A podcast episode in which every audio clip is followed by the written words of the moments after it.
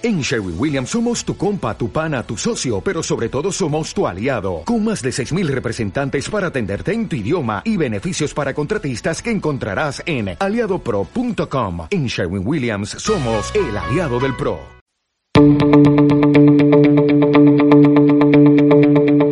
Kilómetro 30, mi maratón contra el cáncer de mama. Hola, soy Vero Flores. En este podcast te comparto mis experiencias, aprendizajes y tips sobre cómo afronté el ser diagnosticada con cáncer de mama. Así como en un maratón alrededor del kilómetro 30 el corredor se topa con la denominada pared, donde se termina el glucógeno, el cuerpo deja de producir dopamina, se produce fatiga muscular severa y en ocasiones es ahí donde si no se trabaja la mente y la voluntad, el corredor abandona el maratón o, como coloquialmente decimos, avienta la toalla. La mayoría de los capítulos de este podcast fueron grabados durante mi tratamiento. Te platicaré cómo logré llegar a la meta y así transformar este reto tan difícil y aterrador en una hermosa experiencia de vida. ¿Me acompañas?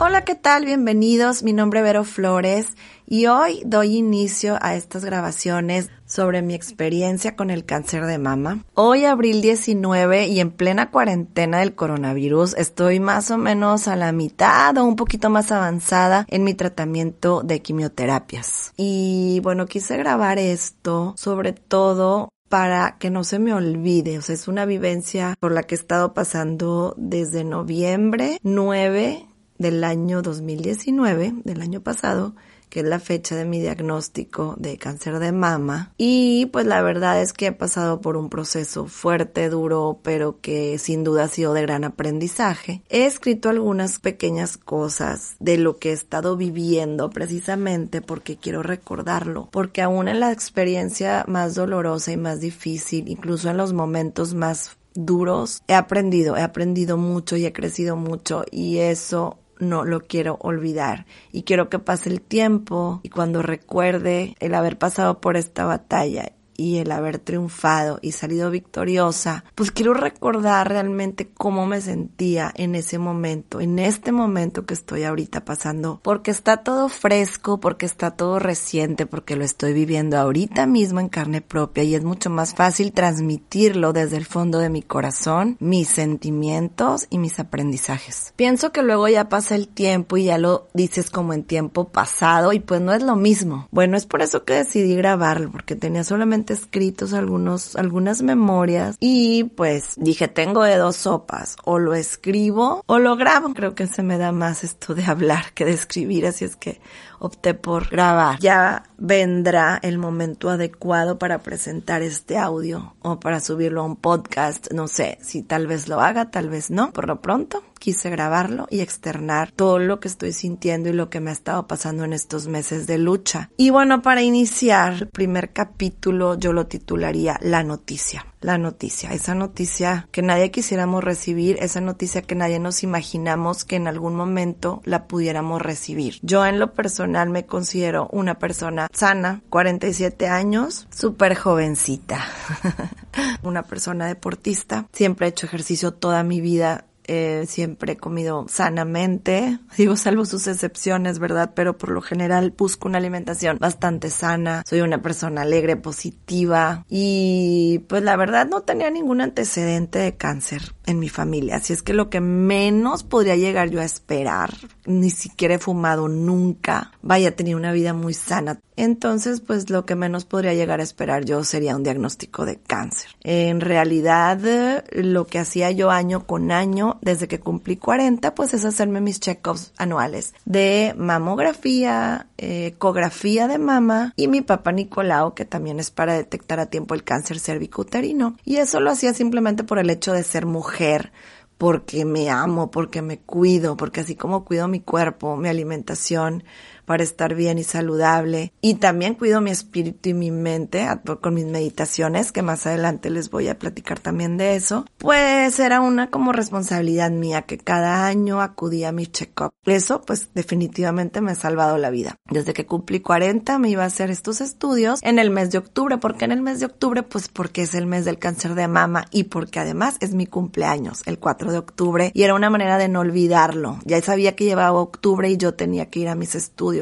Y lo hacía religiosamente cada año. Y cada año tenía noticias positivas, cada año era todo está muy bien, no pasa nada. Después los resultados se los llevaba a mi ginecólogo. Mi ginecólogo me decía, Vero, excelente, todo está muy bien, normal. De pronto sale algún quistecito. Ah, es benigno, es un quistecito, no pasa nada, sigue adelante. Y así año con año hasta que en octubre del año 2019 fue distinto ese check-up desde que me estaba haciendo el radiólogo la ecografía de mama en mi mama derecha encuentra algo sospechoso. Estando ahí, me dice el radiólogo que hay algo que no le gusta, que hay algo que se ve extraño, que hay una bolita y que tengo que ir rápido a revisarme con mi ginecólogo. Obviamente me alarmó porque nunca me había sucedido eso, ni siquiera me imaginaba que podría ser algo malo por las razones que te digo del estilo de vida sano que yo llevo y de que en mi familia no hay ningún antecedente de ningún tipo de cáncer, ni de mama ni de ninguno otro.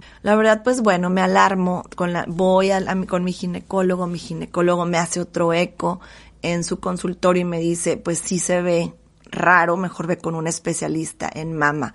Me manda con un especialista, voy y el especialista en mama me vuelve a checar y vuelve a decir, pues sí, se ve raro, hazte una biopsia. Y ahí empezó todo, todo este laberinto. Al hacerme la biopsia, inmediatamente todo fue muy rápido, gracias a Dios pude hacer todo en tiempos muy, muy cortos. Yo creo que el siguiente día me estaba haciendo la biopsia. La biopsia se tarda una semana en darte el resultado. La verdad sí, son momentos bien angustiantes porque estás, por un lado yo pensaba, no creo que tenga cáncer, por lo que les digo de cómo me sentía de sana, de fuerte, de me iba a correr 10 kilómetros, nadaba 3 kilómetros diarios, había días que hacía natación 3 kilómetros, había días que hacía trote 10, 12 kilómetros, había hacía ciclismo, tenía mucha energía, me sentía súper bien trabajo, etcétera. No creía yo que tuviera nada, pero pues con esa sospecha pues no la podía dejar pasar. Después me dicen que tengo que esperar una semana. Esa semana pues la verdad sí fue difícil, pero al mismo tiempo no se me pasó con tanta angustia, puesto que yo tenía como confianza en que no iba a ser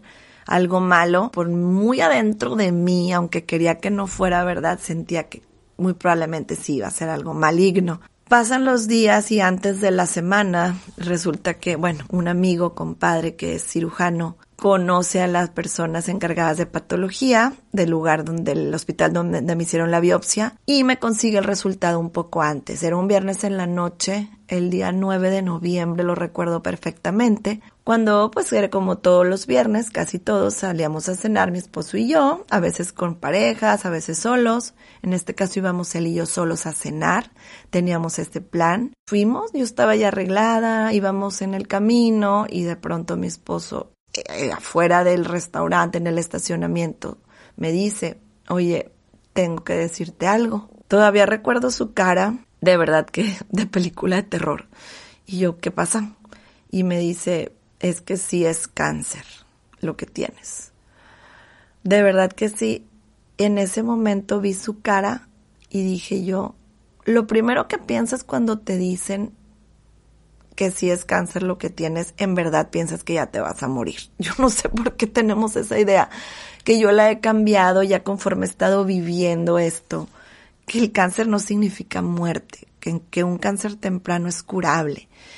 Y por eso la importancia de los check-ups, porque el cáncer temprano no da síntomas pero sí es curable. Pero en ese momento yo no tenía esa información. ¿Por qué? Pues porque yo veía el cáncer muy lejano de mí, yo no veía una posibilidad en mí de cáncer, de verdad. Yo, a pesar de eso, hacía mis check-ups, pues ¿por qué? Pues porque es algo que las mujeres tenemos que hacer cada año y porque tanto dicen en los medios del cáncer de mama, de que es tan común, de que una de cada ocho mujeres durante su vida va a presentar cáncer de mama y que después de los 40 es muy importante hacerse esos check-ups y es lo que yo hacía por amor a mí, a mi vida, porque amo la vida y porque amo vivir, pero no porque yo pensara que a mí me, pudiera pasar y siempre que iba a los exámenes me iba de la forma más tranquila y confiada en que yo estaba bien. Tengo amigas que se ponen muy nerviosas cada vez que van a hacerse un check-up. En mi caso no era así. Yo no iba nerviosa, yo iba con mucha tranquilidad pensando en que todo iba a estar bien y así estuvo hasta el año pasado.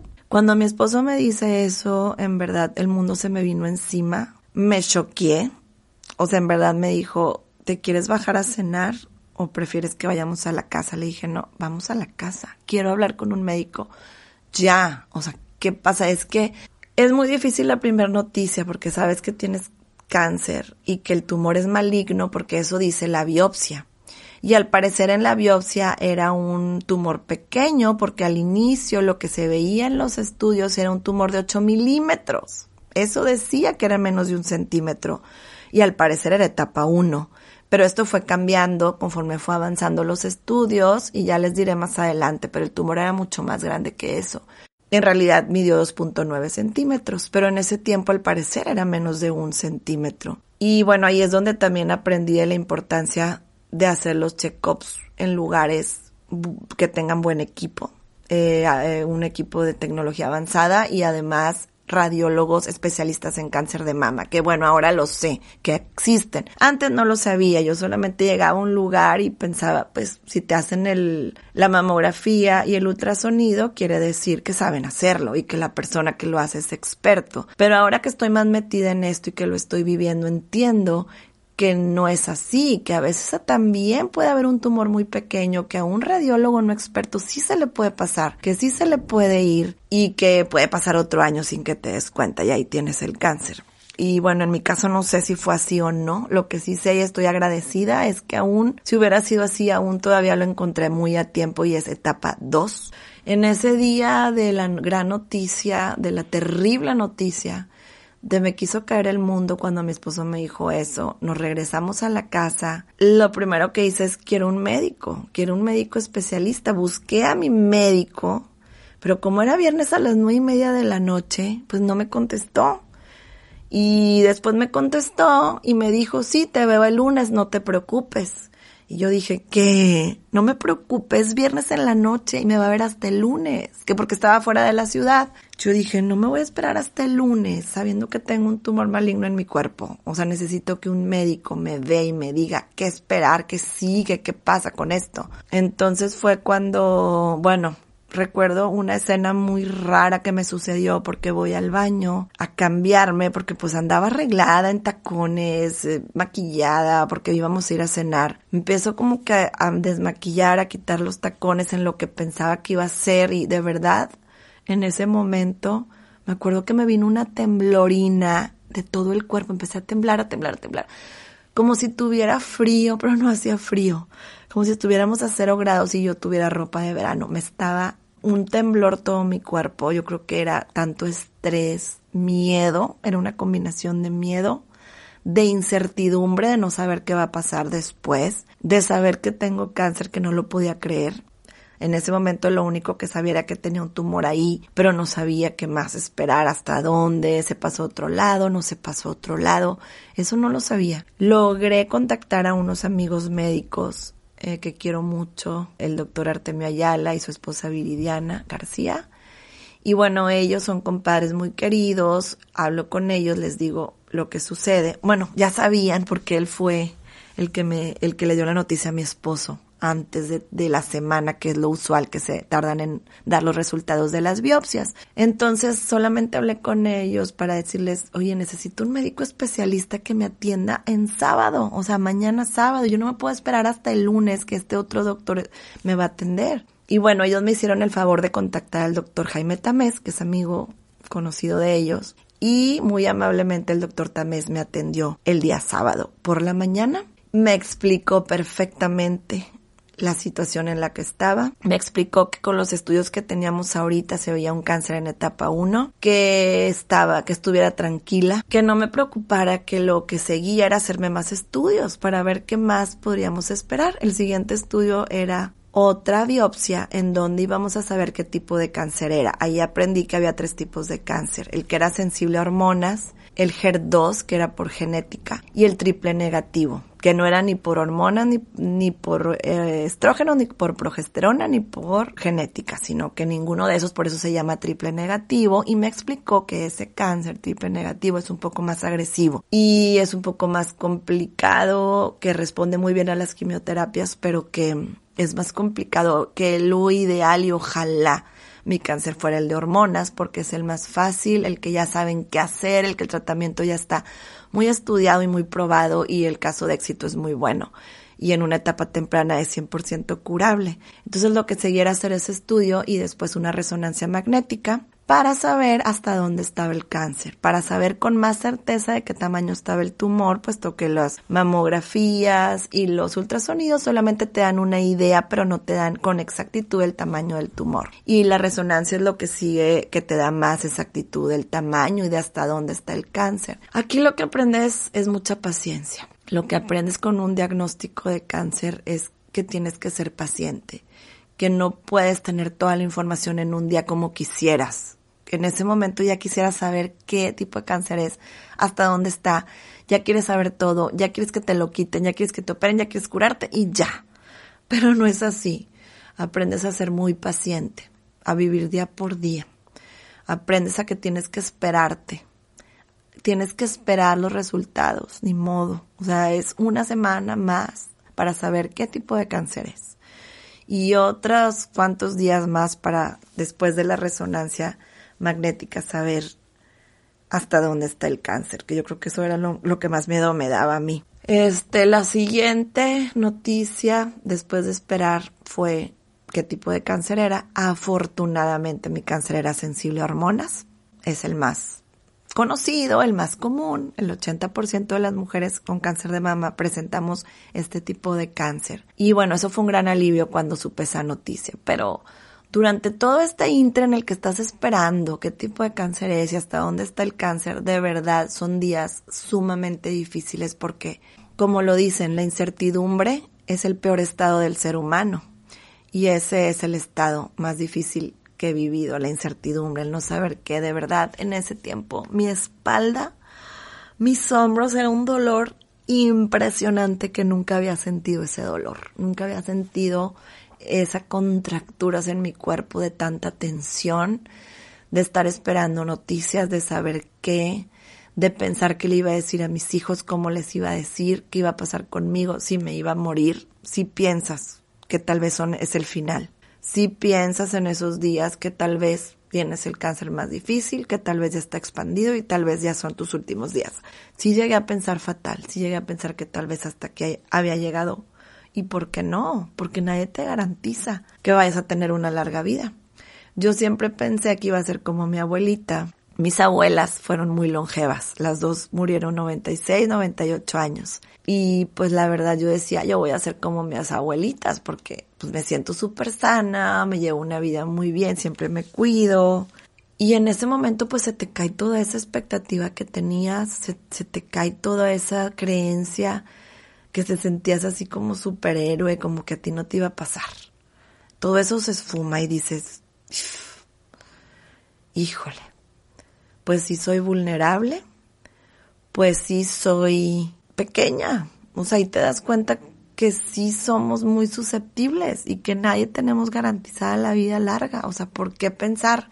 Y bueno, lo que más me ponía a pensar era en mis hijos, en mi esposo, en mis papás, la verdad, mis amigos, claro, pero lo más, más son mis hijos, o sea, el, el llegar a pensar en que no iba a estar con ellos en los momentos más importantes, en llegar a pensar que tal vez no iba a estar en sus bodas, que tal vez no iba a estar cuando mi hija Paulina se graduara de médico, que tal vez no iba a estar cuando mi hijo tocara en un concierto masivo, que ya ha tocado y ya lo he visto, he tenido esa bendición, que es baterista, pero dije, a lo mejor no voy a estar en los momentos cruciales en sus vidas. Cuando mi hijo Daniel, que apenas tenía 11 años, pues le faltan muchas etapas de la vida en que yo quiero estar presente y quiero que no, no faltarles en sus vidas. Yo creo que eso era lo que más me dolía, de que en un momento dado no fuera a poder superar esto. Pero bueno, son momentos, son altas y bajas, porque por un lado dices, bueno, tengo amigas que ya superaron el cáncer de mama, están muy bien. Entonces, ¿por qué no? Yo no.